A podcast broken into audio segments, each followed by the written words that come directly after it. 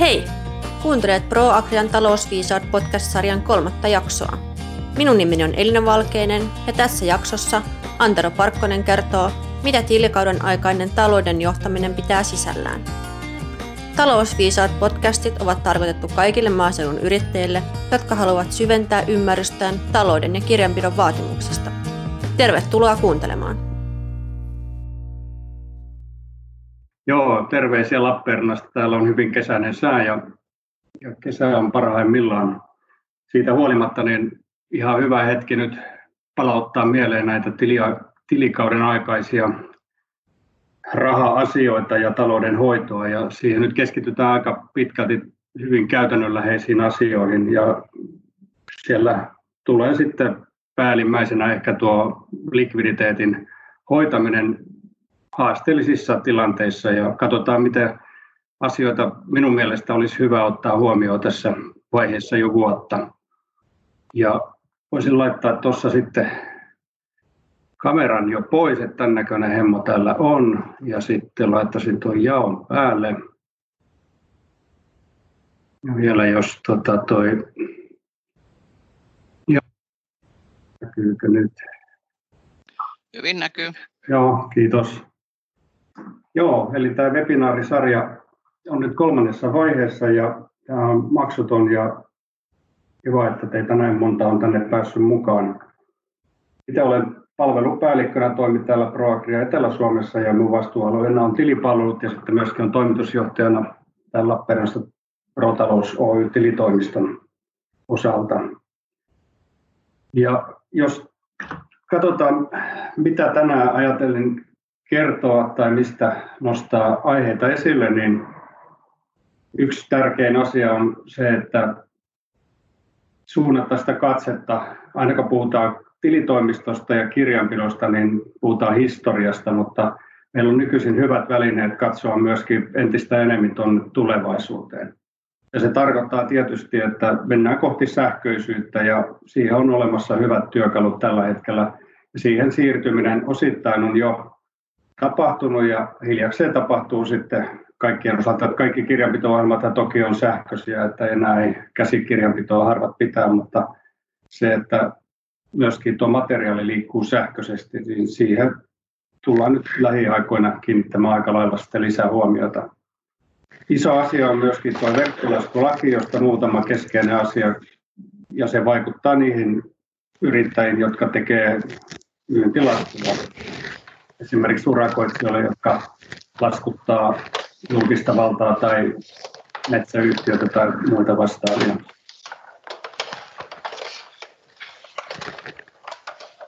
Sitten tuosta maksuvalmiuden hallinnasta, niin muutamia asioita ihan noin yleisellä tasolla ja sitten näitä sellaisia, jotka on tullut tähän koronatilanteeseen liittyviä, kuten esimerkiksi nämä nämä tota, korotetut poistot, työmaksujen alennukset, valmisteveron palautukset, no nämä kaikki ei liity koronatilanteeseen, mutta sitten on nämä lomautus- ja irtisanomisasiat, maksujärjestelyt veroihin, varsinaiset tuet alkutuotannolle ja sitten maaseutuyrityksille. Sitten minulla on tuossa myöskin, jos ehditään käydä vielä tunnin sisällä läpi, niin vähän varoituksen sana, että korona-aika on lisännyt tällaisten huijareiden määrää ja silloin kannattaa tosi tarkka olla, mihin rahansa laittaa. Ja tuo tärkeä asia on myöskin se, että sieltä katsotunnisteista ollaan tämän vuoden aikana siirtymässä tänne suomi.fi-valtuuksiin ja niiden kuntoon saattaminen olisi nyt sitten ihan hyvä tehdä heti tässä kesäkauden jälkeen, koska isoin osa näistä palveluista katson kautta loppuu tämän vuoden lopussa. Osa on vielä sellaisia toimintamuotoja, että se valtuutusten antaminen on aika hankalaa, mutta toivon mukaan siihen nyt saadaan sitten vuoden loppuun mennessä hyvät menettelyt aikaiseksi. Mutta tilitoimistosta ProAgriasta ollaan teihin sitten asiakkaisiin yhteydessä tai teidän oma muu tilitoimisto on yhteydessä, kun sen aika sitten tulee ja vanhat katsotunnisteet on uusittava niin, että, että on annettava uusi valtuus, että se vanha katsovaltuus ei suoraan ole siirrettävissä tänne suomi.fi-puolelle. Ja muutama sana ProAgrian palveluista myöskin tässä talouden suunnittelussa. Tosiaan hyvin keskeinen kysymys nousee aina, aina siitä, kun maatalous ei ole kirjanpito velvollinen, vaan, vaan lain mukaan on pidettävä tuloista ja menoista sellaista muistiinpano, sellaisia muistiinpanoja, että niistä pystyy tekemään sitten veroilmoituksia. Täällä ei ole tuloslaskelmaa ja tasetta varsinaisesti. Mutta tänään nyt pohditaan sitäkin myös, että jos sitä hyötyä on saatavissa, niin, niin miten sitä kirjanpidosta se hyöty sitten voidaan saada. No, taloutta mitataan kolmella erilaisella tavalla yleisesti. Ja se on, ensimmäinen niistä on maksuvalmius, toinen kannattavuus ja kolmas on vakavaraisuus. Maksuvalmius käytännössä tarkoittaa sitä, että riittääkö minulla rahat koko vuoden ajan välttämättömiin kuluihin ja maatalous on siinä aika haasteellinen, että monet tuotantosuunnat on sellaisia, että kaikki raha tulee periaatteessa vasta vuoden lopussa ja kuitenkin on monta kuukautta elettävä tavallaan aikaisemmilla kassavaroilla. Ja silloin tämä maksuvalmiuden suunnittelu on erittäin tärkeää, ettei tule sitten tilanteita, että joudutaan, tota, tai pahimmassa tilanteessa ei pystytä maksamaan niitä laskuja, jotka sitten saattaa johtaa perintään ja jopa maksuhäiriömerkintöihin. Ja nämä on tosi hankalia ja se vaikeuttaa sitten elämää jatkossa aika paljon. Tässä asiakkaina on myöskin sellaisia, joilla se muistutuksista ja, ja yliaikakoroista ja tällaisista tulevat kustannukset, ne on äärimmäisen isoja. Ne on kaikki pois sieltä omasta palkasta. Eli kyllä tuo maksuvalmiuden suunnittelu on erittäin tärkeää ja tietysti se tuntuu hullulta puhua näin, jos ei rahaa yhtään ole tilillä, mutta nyt, nyt jos koskaan sitten hyvä ruveta sellaista menettelyä sitten harjaannuttamaan itsensä, että pystyy suunnittelemaan sen vuoden ajalle, että raha riittäisi mahdollisimman hyvin kaikkina aikoina. Jos ei riitä, niin voi hyvissä ajoin lähteä sitten toimenpiteisiin, ettei tule näitä sanktioita. Toinen tärkeä asia on tietysti kannattavuus ja, ja yksinkertaisimmillaan se tietysti tarkoittaa sitä, kun oma työ on arvokasta, oma raha on tiukalla, niin mihin kannattaa sitä omaa aikaa, omaa työtä käyttää, omaa työaikaa. Ja mihin kannattaa niitä omia varallis, äh, rajallisia varoja, minkälaisiin tuotantopanoksiin käyttää. Niin tässä, jos missä, niin on, on perusteet koko ajan miettiä sitä liiketoiminnan kannattavuutta. Toki voi harrastaa maataloutta, voi harrastaa jotain muutakin ja silloin on tarkoitus, että sinne laitetaan rahaa niin, että saa sitä hyötyä ja iloa, mitä harrastuksesta pitää saada, mutta jos sitä harjoitetaan elinkeinotoimintana, niin kyllä sinne enemmän pitäisi sitten, sieltä pitäisi tulla, kun sinne menee. Ja sitten vakavaraisuus on tietysti, tarkoittaa sitä, että kun ryhtyy yritystoimintaan, niin toive on, että sen oman palkan ja elämisen lisäksi niin hivenen jopa vaurastuisi siihen toiminnassa eikä alkaisi köyhtyä. Se ei tarkoita sitä, että velkaa pitäisi kuitenkaan niin kuin yli kaiken välttää, koska velkahan toimii hyvänä vipuna silloin, kun kohde on kohdallaan ja korot on alhaalla, niin, niin se tuotto on parempi kuin korko, niin silloin velka on ollut oikeassa paikassa ja se ei tarkoita, että vakavaraisuus on mennyt, jos on paljon velkaa. Silloin kun sen pystyy hoitamaan ja se on sellaisissa kohteissa, mitkä tuottaa, niin silloin voidaan sanoa, että vakavaraisuus on hyvä, vaikka omavaraisuusaste onkin huono. Tai ei huono, mutta luvut on huonommat kuin jollain toisella. No sitten tietysti välillä kun tilitoimistosta soitetaan, että kuitteja pitäisi tuoda ja miksi ne on, täällä on taas tiliote on kyllä tullut, mutta kuitteja ei ole, että sieltä soitetaan moneen kertaan ja yrittäjä saattaa jo hermostua, että miksi ne kiusaa koko ajan. Kirjanpito kuitenkin on ihan ehdottoman, se on ensinnäkin se on, tai muistiinpanot, ne on pakollisia, että me saadaan sellainen tilinpäätös tai veroilmoitus, josta sitten, joka joudutaan viranomaisille ilmoittamaan. Eli erittäin tärkeä on, jos, jos hukkaa esimerkiksi vaikka 100 euron edestä tositteita, niin siellä on alvia, siellä voi olla jo 24 euroa, joka tulee suoraan itselle takaisin. Ja sitten jos on vaikka 30 prosentin veroaste, niin 30, 30 euroa joutuu maksamaan ylimääräistä veroa, jos se sen kuitti on hävinnyt 100 plus alvi. Eli todella tärkeää, että kaikki liiketoimintaan, elinkeinotoimintaan, maatalouteen liittyvät tositteet on tallessa ja ne toimitetaan hyvissä ajoin sinne tilitoimistoon, koska niitä on aina vaikeampi löytää, jos se aika on kovin pitkä. Eli kirjanpitoa pidetään tietysti oman itsensä takia, eli, eli tota, siitä tarkoitus on tuottaa informaatiota siitä yrityksen taloudellisesta asemasta ja toiminnan tuloksesta ja, ja myöskin siitä taloudellisen aseman muutoksesta. Ja totta kai yrittää itse on sitä, pitäisi olla eniten kiinnostunut, että onko se toiminta kannattavaa, johtaako se vaurastumiseen, riittääkö rahat vai, vai ei. Toinen tärkeä on tietysti tuo pankki. Yhä useammin tänä päivänä pankki perustaa ne lainan antonsa siihen maksukykyyn eli likviditeettiin, eli miten tuottava se kohde on, johon se laina annetaan. Puhutaan jopa tämmöistä kovenanteista, eli pankki voi erityisehtoja asettaa sillä lainan annelle niin, että joudutaan selvittämään esimerkiksi kannattavuus tietyin välein. Ja yhä useammin joudutaan toimittamaan vähintään sitten kakkoslomake ja kaksi lomake pankkiin, jotta se velkaisuuden jatkuu sellaisena kuin se on alun perin suunniteltu. Ja tietysti sitten, jos on hyvä taloushistoria, niin todennäköisesti se raha on halvempaa, koska pankki hinnoittelee tietysti sen rahan riskin mukaan ja mitä isompi riski, sitä kalliimpi se raha on. Ja jos on hyvin hoidettu talous ja pystyy sen näyttämään, niin todennäköisesti saa edullisemmin sen lainankin sitten. Ja tietysti kolmas tuloksen jakaja omistajan ja pankin jälkeen on verottaja.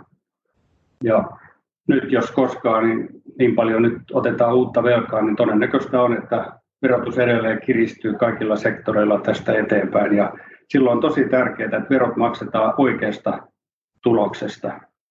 Ja se tietää sitä, että hyvin tarkkaan pitää suunnitella se oma verotus, jotta tota, siellä on kaikki ne kulut, jotka sinne kuuluu, eli mahdollisimman oikeasta tuloksesta vero maksetaan. Ja se on laillista verosuunnittelua ja tilitoimistot mielellään sitä asiakkaille tekee. Siellä on muun muassa sitten välitilinpäätös jo tuossa syksyllä jossain vaiheessa niin syytä tehdä, jotta nähdään sitten, onko vielä jotain tehtävissä tälle kyseisen vuoden verotettavalle tulolle. Tarkoitus on, että se on mahdollisimman tasainen, tasaisesti nouseva, ja nyt kun normaali maatila on yksityishenkilöiden kautta verotettava, niin se tarkoittaa, että siellä noudatetaan progressiivista veroasteikkoa, eli, eli jos se kovin paljon pomppii tuo verotus, niin se verotus leikkaa aika paljon niistä huippuvuosista ja sitten taas huonompina vuosina, jos ei käytä mitään tasauskeinoja, niin, niin jää tavallaan poistojen, poistoeurolla saa vähemmän verohyötyä kuin sitten hyvänä vuonna. Eli verosuunnittelu on ihan, ihan tärkeä asia ja minimoida se toiminnasta se verojen määrä laillisin keinoin. Ja perinteisesti tosiaan tässä on nyt puhutaan kirjanpidosta, mutta se myöskin tarkoittaa tietysti muistiinpanoja maatalouden osalta, niin, niin kirjanpidon pitää olla määrämuotoinen, muistiinpanot saa olla vähän vapaamuotoisemmat, mutta molemmat perustuu lakiin. Eli maatalouden tulo, tuloverolaki eli MVL, se ohjaa maatalouden ja alkutuotannon kirjanpitoa tai muistinpanoja ja verotusta ja sitten EVL eli elinkeinoverolaki ohjaa sitten ja kirjanpitolaki näiden muiden yritysten kirjanpitoa. Ja niistä sitten tuotetaan perinteisesti tämä ulkoinen laskentatoimen mukaiset tilinpäätökset, jotka toimitetaan sitten muun muassa kaupparekisteriin ja, ja sitten maatalouden osalta tehdään normaalisti kakkoslomake, kaksi lomake mahdollisesti viitoslomake ja nämä sitten toimitetaan niihin paikkoihin, kun ne kuuluu toimittaa. Mutta sitten erittäin tärkeänä jatkossa tulevaisuudessa ja nytkin on jo se sisäinen laskentatoimi. Eli ulkoisen laskentatoimen tarkoitus on tuottaa ulkoisia tarpeita varten pyydetyt tai lainmukaiset raportit ja sisäisen laskentatoimen tarkoituksena on tuottaa yrittäjälle tietoa siihen johtamiseen. Eli millä tavalla kannattaa omaa toimintaa muuttaa, jotta se tulos, kannattavuus, vakavaraisuus ja maksuvalmius olisi, olisivat sitten jatkossa parempia. Eli se on yritysjohtoa varten ja sisäisiä raportteja tilitoimistostakin saa, kun esimerkiksi vaikka toimintolaskentaa tai, tai katetuottolaskentaa tai muuta varten. Silloin kun kirjanpitoa tehdään, niin siinä vaiheessa on hyvä tietää, että minkälaisia raportteja asiakas ja yrittäjä sitten tulee aikanaan haluamaan, niin silloin osataan tehdä se kirjanpito sillä perusteella. Jaotella ne kulut ja tuotot oikealla tavalla. Katse sieltä historiasta tulevaisuudessa entistä enemmän tosiaan sinne eteenpäin. Kirjanpito tuottaa luonnollisesti historiatietoa joka tosin auttaa sitten suunnittelemaan sitä tulevaa. Esimerkiksi budjetti kun tehdään, niin pohjana voidaan käyttää sitä edellisen vuoden historiatietoa, jos mikä oleellinen ei ole muuttunut ja se mikä on muuttunut, se osataan sitten suunnittelussa ottaa huomioon. Kirjanpito, se on silloin hurjan pitkät taustat. Varmaan sieltä antiikista lähtien on pidetty kirjanpitoa ja 68 lähtien ollut maataloutta on sitten verotettu todellisen tuloksen perusteella, eikä enää arvio, arvion, silloin oli nämä manttalit ja muut siihen asti, ja sieltä lähtien on sitten tarvittu muistiinpanoja tai sitten kirjanpitoa, jolla pystytään historiatieto sieltä sitten kaivamaan, miten, miten meni. Mutta sitten kun otetaan käyttöön sitten osto- ja myyntilaskujen käsittely kirjanpito-ohjelmalla, ja ne tallentuu sinne, jolloin me tiedetään koko ajan myöskin se tuleva kassavirta, niin se auttaa tosi, tosi paljon siinä kassan hallinnassa ja nopeuttaa sitten reagointia, jos näyttää siltä, että on hetkiä, milloin rahat uhkaa loppua. Silloin voi erilaisia keinoja, joita tuossa myöhemmin sitten käydään läpi, torjua se tilanne, että, että joutuu sitten esimerkiksi perinnän kohteeksi tai muuta vastaavia toimia tulee sitten. No sitten vielä kolmantena on sitten budjetointi, joka on vielä pidemmälle. Eli yleis- yleisesti tehdään kassabudjetti, jossa katsotaan sitten sitä seuraavan vuoden tai nyt kuluvan vuoden, loppuvuoden, millä tavalla se kassavirta sitten kehittyy. Ja siellä sitten, jos näyttää siltä, että esimerkiksi lokakuussa tai mikä nyt on ennen kuin tuet tulee, niin saattaa olla kuukausi, että on kuitenkin kuluja jota ei pysty hoitamaan, niin yhteyden ottaminen esimerkiksi näihin maksun saajiin, pankkiin tai verottajaan, niin pystyy torjumaan sen, että ei tule sitten tämmöisiä perintätilanteita. Että taustapeilistä entistä enemmän katseet sinne navigaattoriin. No tuossa sitten ajattelin, ne jotka näkee kuvan, niin näkee, että siinä on Vakka-ohjelmasta otettu, otettu tämmöinen slaidi ja tarkoittaa, että otin sen takia tuossa että tästä kirjaamistavasta, että suurin osa edelleen kirjaa tekee muistiinpanot tositepohjaisesti ja se on ihan ok, se on ihan hyvä. Ja normaalisti maataloutta sitä kautta kirjan, tai tätä muistiinpanoja tehdäänkin ja se tarkoittaa silloin sitä, että se on niin sanottua mappikirjanpitoa, eli koko vuoden tai jonkun tietyn aikajakson tositteet, niitä ruvetaan sitten tositepohjaisesti viemään sinne, sinne. Ja sieltä saadaan sitten auki tai irti ne, ne mitä nyt kohta sitten tuossa tulee. Mutta toinen vaihtoehto, jota ammattikirjanpitäjät suosii muun muassa vakankin osalta, niin on viedä vientisyötön kautta ja se tarkoittaa silloin, että rahoitustapahtuma on jo ollut, eli se pohjana on on esimerkiksi tiliotteella oleva tapahtuma ja sitten lähdetään purkamaan sitä sinne tulo- ja menotileille. Eli silloin jo puhutaan käytännössä kahdenkertaisesta kirjanpidosta, eli aina jokaista tilitapahtumaa vastaa rahoitustapahtuma. Ja tämä on silleen tosi tärkeää, että silloin sieltä ei helposti kyllä ei jää mitään pois, että jos siltä keskitytään käyttämään samaa rahatiliä ja sitten kun sitä kirjanpitäjä, kirjanpitoa tekee, niin jokaiselle siellä rahatilalle olevalle tapahtumalle pitäisi löytyä sitten vastineen, vastineena tosite. Eli niitä vahingossa hukkuvia tai auton hanskalokeroon jääneitä isojakin kuitteja, niin, niin sellaista vahinkoa siellä ei sitten niin helposti käy. Ja niin kuin äsken kerroin sitä sen 100 euron 100 plus alvi kuitin häviämisestä, niin siellä on tosiaan 24 euroa jää heti saamatta ja sitten jää vielä 30 euroa saamatta verohyötynä. Eli tosi tarkka pitäisi niin tositteiden kanssa olla.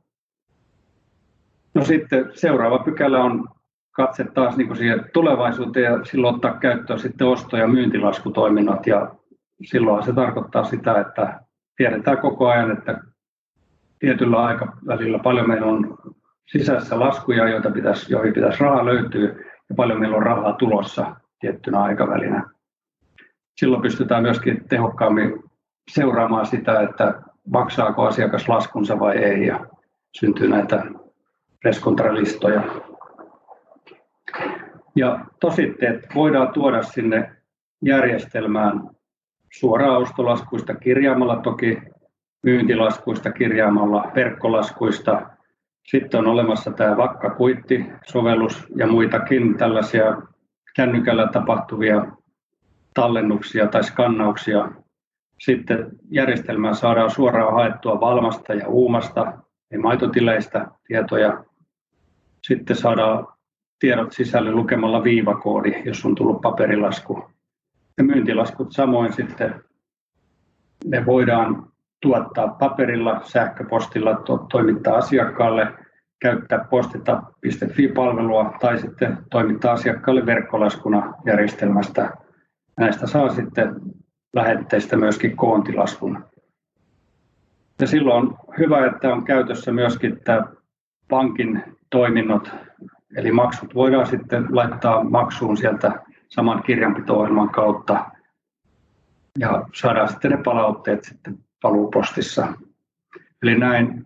Tässä nämä tasot, perinteinen mappikirjanpito tositteiden kautta, kirjanpito tilitapahtumista eli tiliotteista vientisyötön kautta. Ja sitten tulevaisuuteen enemmän tähtää sitten se, että käsitellään ostolaskut siellä kirjanpito-ohjelmassa ja tuotetaan myyntilaskut myöskin sieltä kirjanpito-ohjelmasta, jolloin niistä syntyy jo heti saman tien sinne semmoinen, ja sitten aikanaan kun se sieltä pankista se palaute tulee, niin ne sitten muunnetaan sitten kirjanpidon tapahtumiksi. Siihen asti ne on ostoreskontra, eli osto saami, tai niin saamisia ja tilivelkoja. Ja tuossa on tuosta vakkakuitista, joka kuvan näkee, niin, niin kerron, että vakkakuitti on kuva siitä kyseisestä kuitista, koska aina näitä käteiskuittejakin tulee, niin sinne sitten voi jo laittaa siinä tallennusvaiheessa tilitietoja, jos on aikaa, tai jos ei ole aikaa tehdä, niin sen kun vaan sitten kuvaa ja lähettää sen. Se on muistaakseni tällä hetkellä tuossa on tuo 5 euroa plus alvi kuukaudessa, niin muistaakseni on tällä hetkellä, ei ole mitään tarjosta ilmeisesti päällä, mutta siihenkin voi olla eri hintoja, mutta tuo on nyt ainakin tuossa vaiheessa, kun tuon on ottanut sieltä. Niin sellaiselle, jolla helposti tämmöiset käteiskuitit tuppaa hukkaantua, niin tämä on yksi keino pitää huolta, että ne varmasti järjestelmään sitten tallentuu. Kun se kuva on siellä, niin sitä on sitten helpompi myöhemmin myöhemmin sitten tilioida, mutta jos ei sitä ollenkaan, niin sitä on mahdottomuus sitten enää käsitellä. Sitten näissä on osa, osa sellaisia, että niistä tuppaa heihtumaan, että jos ne jää johonkin auton autoon vaikka sinne auringonvaloon, niin niistä ei kohta saa sitten selvää mitään enää. Tiety, tietynlainen järjestelmällisyys on kyllä ehdottoman kannattavaa, koska hukanneista kuiteista tulee kalliita. No sitten ihan tämmöinen tämmöinen yksityiskohta, joka tuohon äskeiseen liittyy, niin on se, että nyt jokaisen, joka laittaa laskuja sitten eteenpäin, esimerkiksi urakoitsijat, niin on syytä, jos ei nyt ole jo, niin syytä varautua siihen, että valmiudet lähettää asiakkaalle verkkolasku on olemassa. Tämä vuoden, tämän vuoden huhtikuusta alkaen ollut sellainen laki voimassa, jossa yrityksillä on oikeus pyynnöstä saada toiselta yritykseltä lasku verkkolaskuna. Ja siihen tulee sitten myöskin tiettyjä pakollisia laskutustietoja, ja se tarkoittaa sitä, että se laskun saaja pystyy automatisoimaan sitä omassa järjestelmässään huomattavasti halvemmalla. Se on kymmeniä euroja maksaa yhden tämmöisen esimerkiksi myyntilaskun, tai tässä tapauksessa se on asiakas, niin ostolaskun, eli molemmissa päissä se yhteensä aiheuttaa kymmenien eurojen kulut. Eli tämä on ihan hyvä uudistus, mutta tarkoittaa vain sitä, että tässä voi tulla, jos ei tähän varautunut, niin ikäviä tilanteita. Siellä verkkolaskulaki ei koske alle 10 000 euron liikevaihdon yrityksiä tai sellaisia yrityksiä, jotka pääsääntöisesti myy kuluttajille tai yksityishenkilöille. Ja seuraukset on se, että yritys voi, voi jättää laskun maksamatta, jos toimintayritys ei lähetä laskua verkkolaskuna. Ja se tarkoittaa sitä, että voi jäädä sitten niitä myyntisaamisia roikkumaan ja, ja jää tavallaan tehdystä työstä rahat saamatta. Se tarkoittaa käytännössä, että jos on itse näitä tekee, niin omat ohjelmistot pitää olla sellaisia, että niillä kyetään sitten tuottamaan sellaisia verkkolaskuja, jotka, jotka sisältää nämä uusimmat verkkolaskuformaatit. Kaikilla, no hyötyjä katsotaan vähän enemmän myöhemminkin vielä, mutta, mutta yksi seikka, joka tässä on myöskin se, että tällä verkkolaskutuksella erittäin todennäköisesti vältytään kaikilta huijauslaskuilta, koska silloin jos meillä on verkkolaskuosoite, niin se on jo varma, että siellä on joku yritys taustalla, mutta jos me maksetaan pankkitilille tai, tai paperi, paperilla, niin voi olla, että me ollaan jouduttu sitten huijauksen kohteeksi tai, tai ne yritykset, siellä oli kaikenlaista epäselvyyttä siellä kohdeyrityksessä. No, tässä vielä kertauksena tuo prosessi, eli myyntilaskut tapahtuu niin, että ne laskut luodaan, sitten ne lähetetään ja kirjanpito ja reskontra päivittyy sillä, eli syntyy lista niistä lähetetyistä laskuista, tiedetään kuinka paljon meillä on meille kuuluvaa rahaa vielä asiakkaiden taskuissa. Sitten noudetaan viitemaksut sieltä pankista, jolloin nämä kohdennetaan. Eli, eli silloin, silloin ne, jotka suorituksista on rahat tullut pankkiin, niin ne kuitataan ja siirretään se tapahtuma sitten myyntitilille kirjanpitoon. Sitten jos ei se ole tullut määräpäivää mennessä, niin sieltä tulee lista, jonka perusteella sitten lähetetään karhukirjeitä ja usein sieltä lähetetään kolme muistutusta ja sen jälkeen sitten aletaan käyttää esimerkiksi perintätoimistoapuna. Ja maanviljelijätkin on aikaisemmin ollut hyvässä asemassa, koska viljelijät on toisilleen maksanut mielellään laskunsa, mutta sellaistakin nyt on tapahtunut, että rahat on tosi tiukilla, niin yleensä jätetään laskut maksamatta sellaisille tahoille, jotka ei pidä huolta niistä saamisista. Eli samat henkilöt samoilta henkilöiltä jää rahat saamatta isolta joukolta ja se tietää tosi huonoa sitten omalle taloudelle. Ja voidaan tehdä uudelleen ja uudelleen työtä vielä ja entisetkin laskut on maksamatta ja kuitenkin itsellä on koko ajan polttoaine ynnä muita kuluja, jos esimerkiksi urakointia tehdään.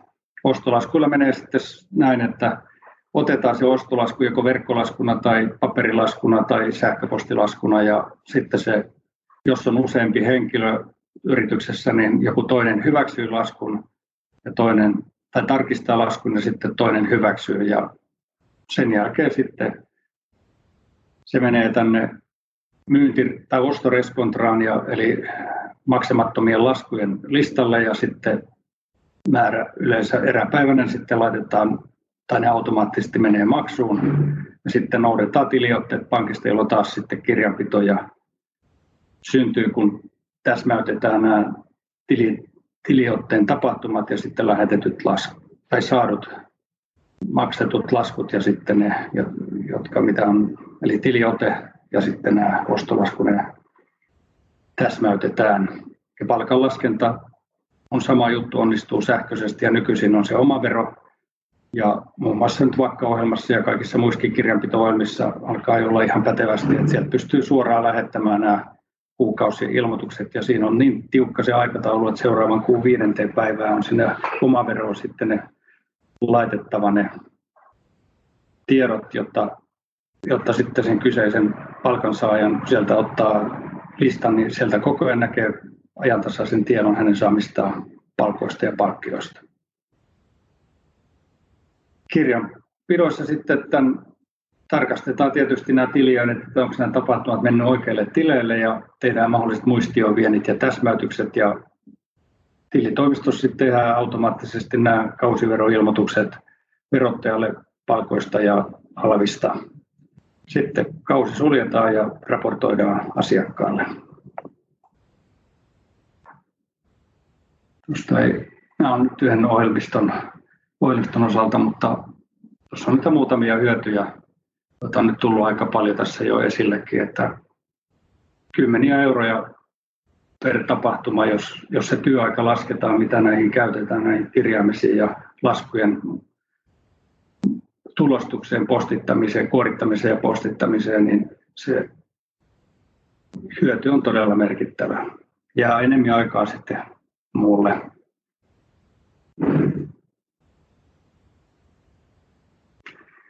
No tässä myöskin sitten tämän perinteisestä tavasta, kun mennään sinne ehkä sinne proaktiivisempaan suuntaan, niin kakkoslomakehän tulee näin, että tulot listataan tai lasketaan yhteen ja, ja sitten lisätään tasausvarauksen mahdollinen tuloutus ja sitten vähennetään menot ja tehdään poistot ja tehdään tasausvaraus, niin saadaan sitten voitto tai tappio tai maatalouden verotettava tulo ja mahdolliset korjauserät yksityistalouteen ja, talouteen ja muuhun toimintaan ja saadaan maatalouden tulos. Sitten kun lasketaan kannattavuutta, niin sitten lasketaankin tulojen sijasta tuotot. Ja tuotot tarkoittaa, että kohdennetaan tulot sille, sille vuodelle, jolle ne kuuluu, eikä, eikä, eikä sille, milloin ne on tullut. Ja sama menot kohdennetaan sille vuodelle, millä ne kuuluu, eikä sille vuodelle, milloin ne on maksettu.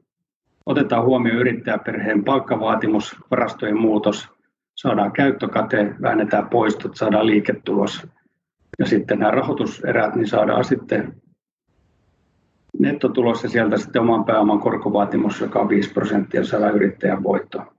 Eli tämä näyttää sitten jo todellisemman kannattavuuden. Esimerkiksi kannattavuuskirjanpito tai taloustietopankkiin lähetetään tiedot, niin saadaan aito kannattavuus.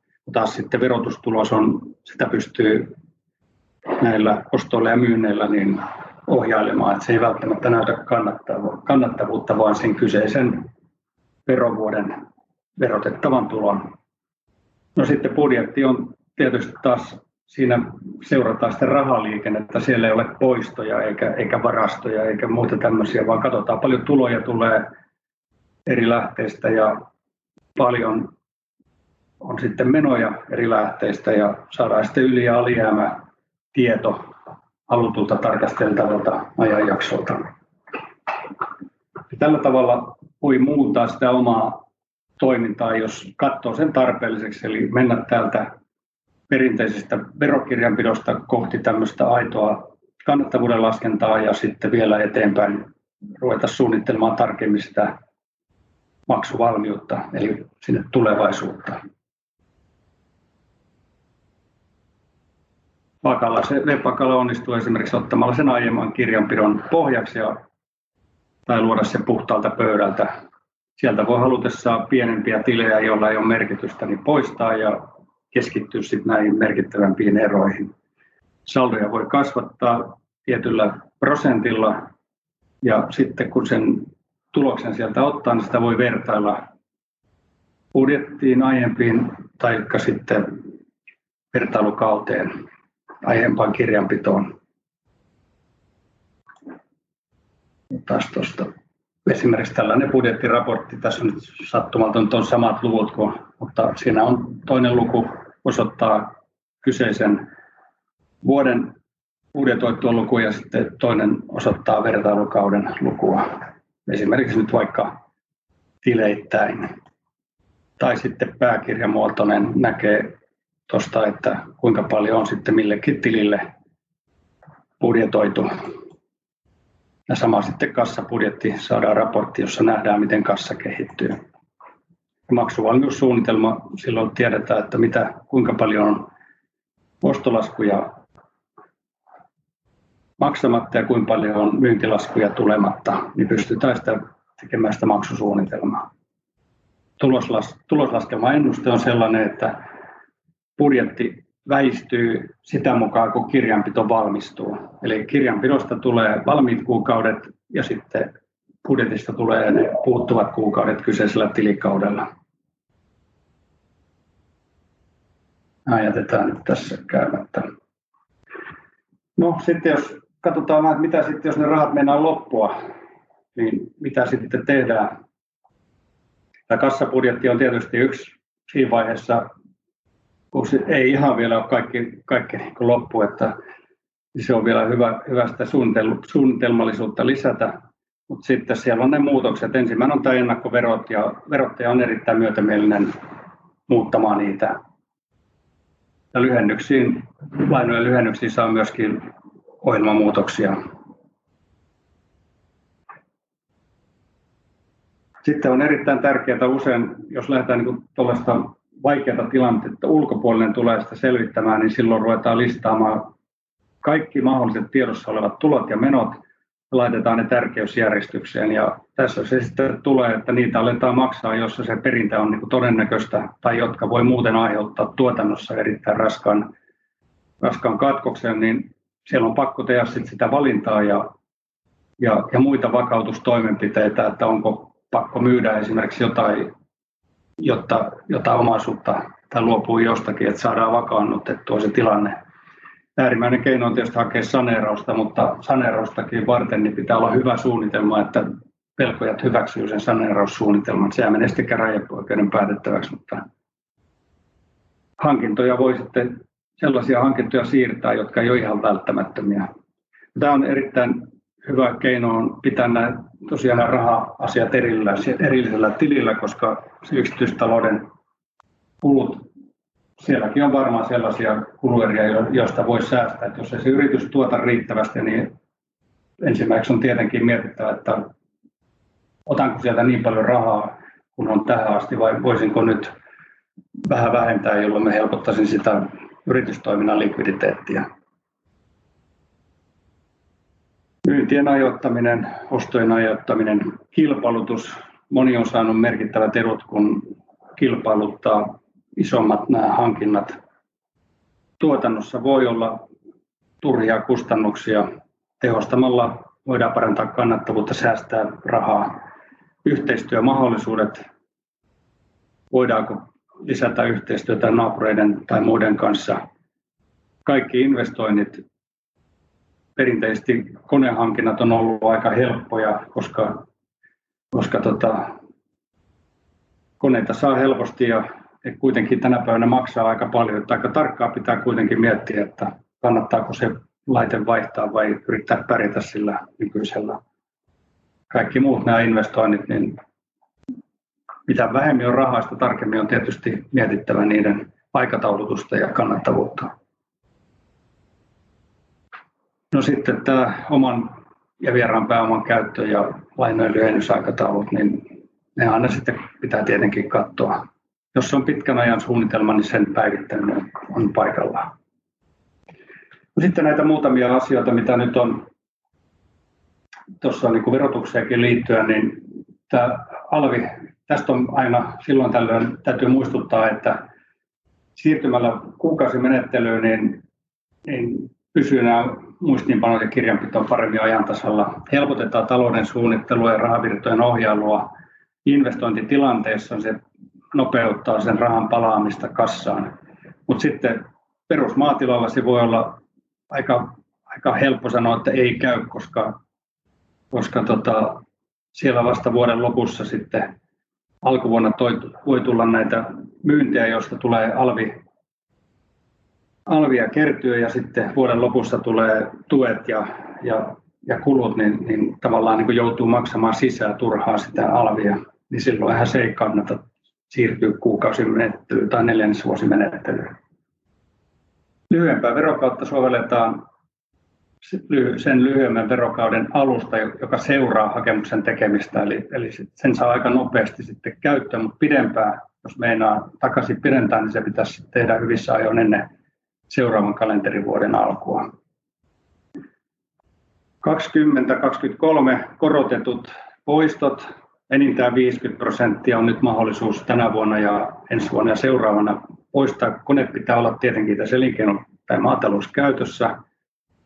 Sen pitää olla uusi ja käyttöön otettu tässä lain voimassaoloaikana voi liittyä osaksi aikaisempaa konehankintaa, mutta se ei voi olla peruskorjaus tai korjaus. Ja laki tuli tämän vuoden alusta voimaan ja sovelletaan siis 23 loppuun. Sitten jos semmoinen kone myydään, niin se on erillinen poistokohde. Jos siitä pitää tehdä erillinen, niin kuin nyt tehdään metsätaloudesta, niin erillinen seurataan sitä sen koneen menojäännöstä erikseen ja vain siitä tehdään nämä korotetut poistot. Eläkevakuutusmaksuista tänä vuonna työmaksuja alennetaan väliaikaisesti 2,6 prosenttia. Tämä on hyvä tietää niille, jotka maksaa palkkoja työntekijöille. Se on voimassa tämän vuoden loppuun asti, tuosta toukokuun alusta. Sillä ei ole vaikutusta se, mitä peritään sitten työntekijälle, mutta tällä nyt jo pientä helpotusta sitten sinne meidän kassavirtaan. Valmisteveron palautuksissa käytännöt on muuttuneet. Moni on nyt varmaan huomannut jo, että tilille on tullut ne rahat ja tämä voi aiheuttaa myöskin tietynlaisen surman loukun, että on aikaisemmin totuttu, että se tulee siellä syyskuussa esimerkiksi. Nyt se on jo tilillä, että ei tuulata sitä nyt ainakaan mihinkään semmoiseen, mihin sitä ei ollut tarkoitus käyttää. Ja tärkeintä on tosiaan, että siellä on ne tilinumerot on sitten oikein, koska se tilitetään vain sitten, kun on tiedossa se tilinumero. Sieltä on tullut, valtaosalle on tullut jo se palautus, eli se on siellä olemassa. Sekin oli ihan hyvä, hyvä uudistus, saatiin nopeammin sitten kassavirtaan rahaa. No niillä, joilla palkkalaisia on, niin koronatilanteen johdosta teillä on mahdollisuus hyödyntää tätä lyhennettyä viiden päivän irtisanomisilmoitusjaksoa ja se on voimassa tuonne kesäkuun loppuun asti. Ja sen jälkeen toki voisi olla näitä lomautusjaksoja, mutta se pitää se lomautusilmoitus tulla ennen tuota tehdyksi. Mutta se, se ei koske ihan kaikkia. Silloin on hyvin tärkeää varmistaa se, että se oman alan sekä työnantaja- että työntekijäliitot noudattaa tätä kyseistä viiden päivän lyhennettyä ilmoitusjaksoa. Myös normaalisti, kun tästä määräaikaista on hankalaa lomauttaa, niin se on nyt tilapäisesti mahdollista lomauttaa myöskin määräaikainen työntekijä. Ja nämä on sen kassavirran takia tosi tärkeää, koska se vaikuttaa välittömästi. Kun taas sitten tämä irtisanomisasia on tosi raskas kassan kannalta, koska se henkilöllä on lomat pitämättä, silloin irtisanomissa aika ja, ja tota, sitten joutuu kaikki lomarahat tilittämään saman tien. Eli pitkällä aikavälillä se voi olla hyvä ratkaisu silloin, kun on tarvetta irtisanoa, mutta kassan kannalta se on erittäin haitallinen noin lyhyellä aikavälillä. Eli tämä lomauttaminen kannattaa nyt hyödyntää, jos, jos tota, semmoiseen on tarvetta. Työnantajalle, kun olette hyviä työnantajia, niin voitte ohjata sitä työntekijää tekemään muutosverokortin siellä omaverossa.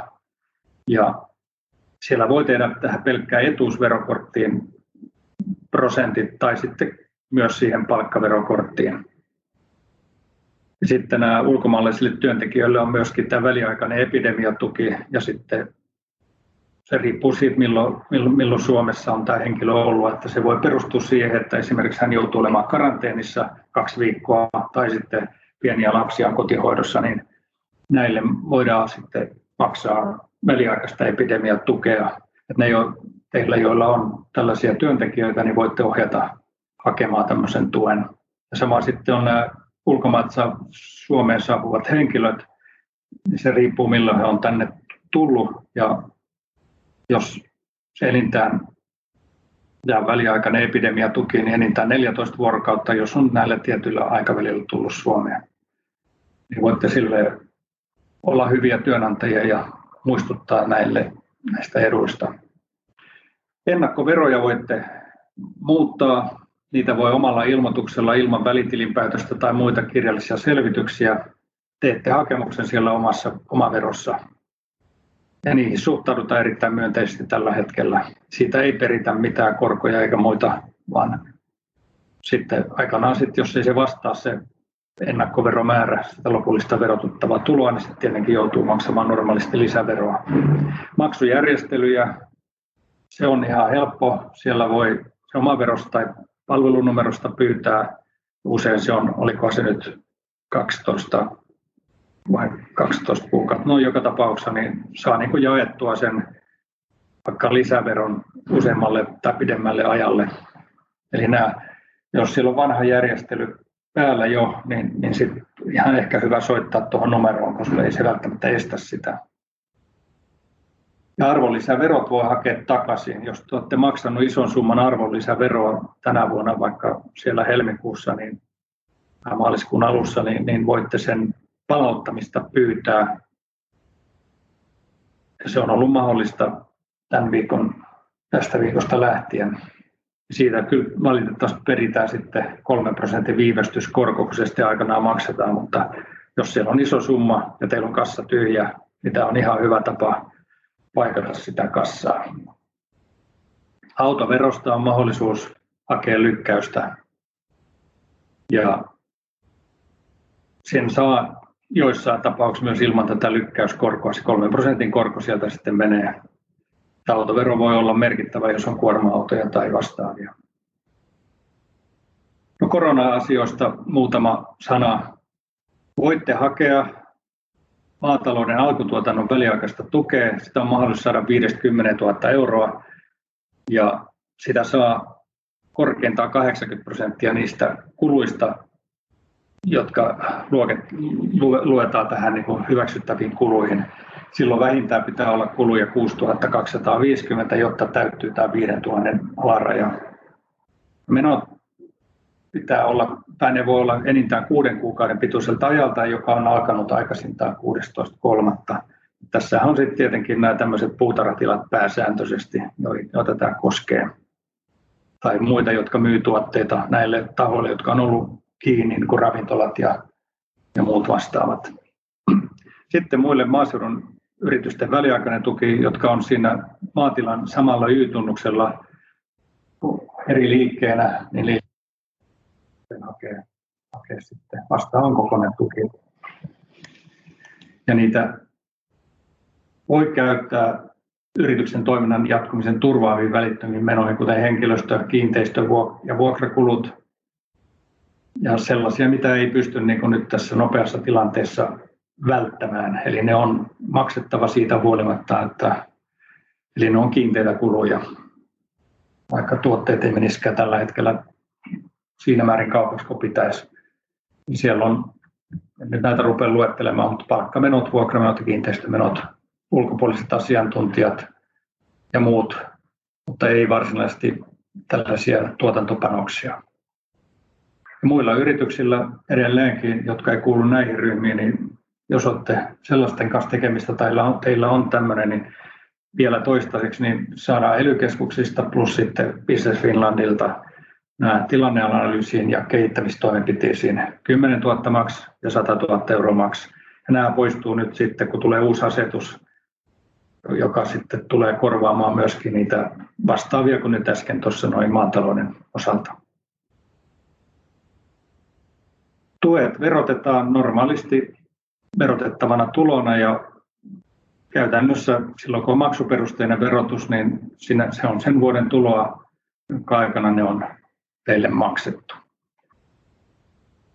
Niistä ei, niitä ei tulorekisteri, ei kukaan, ne ei ole henkilökohtaista tuloa, jotka pitäisi tulorekisteriin ilmoittaa tähän maaveron, tai sitten, eikä niistä myöskään pidätetä ennakonpidätystä maksuvaiheessa ja ne on arvonlisäverottomia. Tästä halusin muutama sanan tästä, koska korona-aikana on ilmaantunut kaikenlaista huijaria, niin, niin olkaa varovaisia näiden kanssa ja sopimuskumppanin valinnassa se hinta ja tausta on tosi tärkeää selvittää ja on hyvä katsoa alvirekistereistä ja muistaa, että onko tällä ja mahdollisesti pyytää vaikka tilitoimista katsomaan, jos on vieras tai semmoinen toimija, jota, jonka se aikaisemmin ei ollut tekemisissä, että onko sillä luottotappiota ja ettei käy niin, että teidän maksamat summat jää joku konkurssipesään. Siellä, siellä, jos on hyvin lyhyt liiketoimintahistoria ja vähän tuntuu siltä, että tota, ei ole niin luotettavia selvityksiä sen toiminnasta, niin kannattaa varoa tällaisia. Ja toimintatavat voi olla sellaisia, että siellä pyörii eri henkilöitä, siellä on yhteystiedot ja pankkitilit vaihtelee. Ja sitten jos ruvetaan yhtäkkiä, voi hinnatkin ihan käsittämättömällä tavalla laskea olennaisesti ja saattaa olla, että on kysymyksessä rahanpesu tai joku muu. Näiden kanssa kannattaa olla tarkkoja. Ja maksujärjestelyihin erittäin varovainen näihin etukäteis- ja käteismaksuihin. Erityisesti jos siellä on ulkomaalainen tili, rakennusyrityksillä voi olla, ja erittäin varovainen näiden kanssa.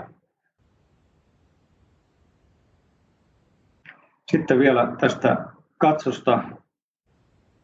Suomi.fi valtuudet tulee voimaan ensi vuoden alusta ja katso poistuu, jos ei nyt muutoksia enää tule, niin, niin tämän vuoden aikana. Tällä hetkellä se käytännössä maa- ja metsätalouden harjoittajallakin toimii. Ja niillä, joilla nyt on ollut ongelmia joillakin yhdistyksillä ja muilla, niin siellä luvataan, että tämän vuoden aikana sitten ratkaistaan nämä ongelmat ja saadaan sitten kaikille nämä Suomi.fi-valtuudet käyttöön ensi vuoden alusta viimeistään. Tilitoimisto voi teiltä pyytää, jos olette asiakkaita, niin, niin tämmöistä valtuutusta, vaikka olisi voimassa oleva katsovaltuutus, niin se ei enää käy sitten ja sitä ei voi siirtää todella suoraan tänne suomi.fi-puolelle. Sieltä kysytään sukunimi, etu ja kutsuva nimi sekä henkilötunnusta. Ja näitä henkilötunnuksia sitten varovaisesti, että niitä ei, niiden, niiden tota, kertomisessa tai, tai tallentamisessa johonkin papereille, niin tilitoimistot kyllä pitää huolen siitä, että sinne toimitetut ei pääse väärin käsiin, mutta näistäkin kauppaa käydään näistä henkilötunnuksista. Yrityksiltä pyydetään Y-tunnus tai nimiä. ProAgria avusta sen verran, että meillä on totta kai mielellään tästä tarjotaan aina asiakkaille tilipalveluja sekä perinteisellä tavalla että nyt myöskin sähköisesti hoidettuna. Tarjotaan mielellään myöskin välitilinpäätöstä, jotta sitten se tilinpäätöksen tekeminen olisi, tuottaisi vähemmän yllätyksiä ja ehditään vielä jotain tehdä sen kyseisen tilikauden aikana. Meillä on erinomainen yhteiskunnan pääosin rahoittama neuvopalvelu. Se on ainakin tämän vuoden loppuun käytettävissä, että olkaa hyvä, käyttäkää niitä. Siellä on tämä kilpailukyvyn parantamisosio myöskin, että sitä saa jopa käyttää tämmöisen oman taloushallinnon sähköistämiseen ja siihen jos löytyy ja löytyy meiltäkin apuja, niin, niin sen saa todella kätevästi sitten muutettua nämä järjestelmät sähköiseksi. Sitten on strategia plus-palvelut silloin, kun on sellainen tilanne, että tarvitte ulkopuolista arvioijaa vähän pitemmälle ajalle tulevaisuuteen, niin meillä on siihen asiantuntijat olemassa. Sitten itse mukaan lukien on, on, on vastuukonsulttina näissä yritysten kehittämispalveluissa ja siellä analyysi ja konsultointi on ne muodot. Pienellä omaa rahoitusosuudella saa ihan pätevän asiantuntija-avun. Uutta meillä on tämä HR-palvelut, eli, eli henkilöstöhallinto, joko niin, että lähdetään asiakasyrityksille suunnittelemaan henkilöstöhallintoa tai sitten tilitoimisto muun muassa auttaa sitten näissä henkilöstöön liittyvissä käytännön kysymyksissä. Tulosanalyysi ja kannattavuuskirjanpito käytössä, budjetointi, talouden seuranta, verosuunnittelu, verotilinpäätös, tulevaisuuskeskustelu, hallituspalaveri, tässä näitä meidän keinoja. Kiitos, me olen oman osani tässä on tyhjentänyt ja asiaa tuli paljon. Toivon mukaan oli sellaisia, mistä on teille hyötyä. Haluatko tietää lisää talouden, johtamisen ja henkilöstöjohtamisen palveluistamme? Kysy lisää valtakunnallisesta asiakaspalvelun numerostamme 044 420 9000 tai ota meihin yhteyttä yhteydenottolomakkeella, jonka löydät osoitteesta proagria.fi.